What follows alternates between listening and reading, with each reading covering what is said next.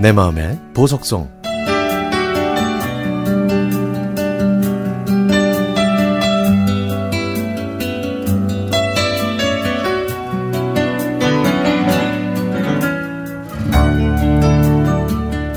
결혼을 해서도 소고기와 돼지고기를 구분하지 못해서 뭘 어떻게 썰고 요리를 해야 할지 몰라 난감했을 때가 한두 번이 아니었습니다. 제가 살았던 충청도에서는 미역국을 끓일 때 감자도 넣는데요. 전통 음식 기능 보유자이신 시어머님은 제 요리법을 아주 못마땅하게 여기셨습니다. 이렇게 고된 제 시집살이에 한 줄기 빛이 되어준 사람이 있었는데요. 그 사람은 바로 신우이입니다.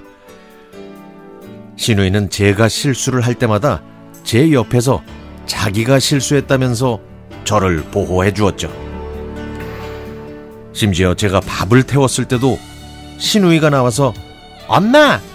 아이 내가 어제 전화 좀 받다가 밥을 태웠네. 아이 내 바보 바보 바보 바보 하는 신우이 목소리가 들리면 어머님은 아이고 그랬구나 우리 딸 응? 아이 원숭이도 나무에서 떨어지는데 어쩔 수가 없지 뭐 다음부터 그러지 마 응?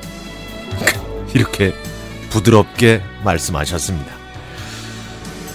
수도 없는 실수를 하면서 요리에 대한 요령이 뭐 어느 정도 생기긴 했지만 신우이가 결혼을 하면서 저는 또다시 긴장할 수밖에 없었습니다. 지금까지는 신우이 덕분에 위기를 모면할 수 있었지만 신우이가 없다면 어머님께 야단 맞는 일이 앞으로는 비일비재해지는 건 뻔했으니까요. 그런데요, 신우이에 이은 구원의 손길이 또 나타났습니다. 바로 남편입니다. 남편은 창업 준비를 위해 요리 학원에 등록을 했는데 어머님은 이걸 아주 못마땅해 하셨습니다. 하지만 자녀 사랑이 워낙 대단하신 어머님은 아들의 결정에 더 이상 반대를 못 하셨죠. 그다음부터 남편이 주방에 오는 빈도가 많아지면서 제가 해야 할 일을 남편이 스리슬쩍 바통을 넘겨받듯 받아서 했고 제가 한 실수도 신우이가 그랬던 것처럼 자기가 했다고 하면서 저를 보호해 주었습니다. 하하, 이렇게 제가 실수를 할 때마다 떠오르는 노래가 있었는데요.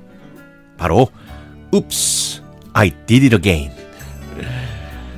수없이 반복하는 실수들을 기막힌 타이밍으로 막아주는 가족들이 없었으면 저는 아마 땡초만큼 맵다는 시집살이에 견딜 수가 없었을 겁니다. 이제는 치매로 고생하고 계시는 어머님을 위해 제가 음식을 만들고 간호해드리면서 지난 날들을 회상합니다. 얼마 전에는 어머님 생신으로 온 가족들이 모였는데요.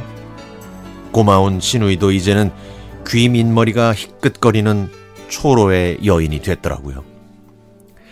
제가 신우이한테 다가가서 신우이의 손을 잡고 그때는 정말 고마웠다고 말했더니 신우이는 눈물을 글썽거리면서 이렇게 얘기했습니다.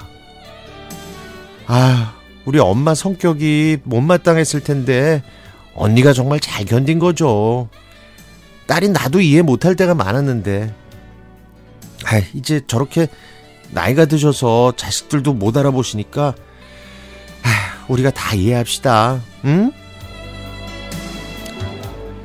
세상이 저를 천대하고 괄세한다 한들 이렇게 저를 이해해주고 따뜻한 가족이 있는데 무슨 걱정이겠어요?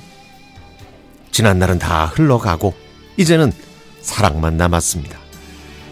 실수를 덮어주고 상처도 보듬어주는 바로 그런 사랑이요.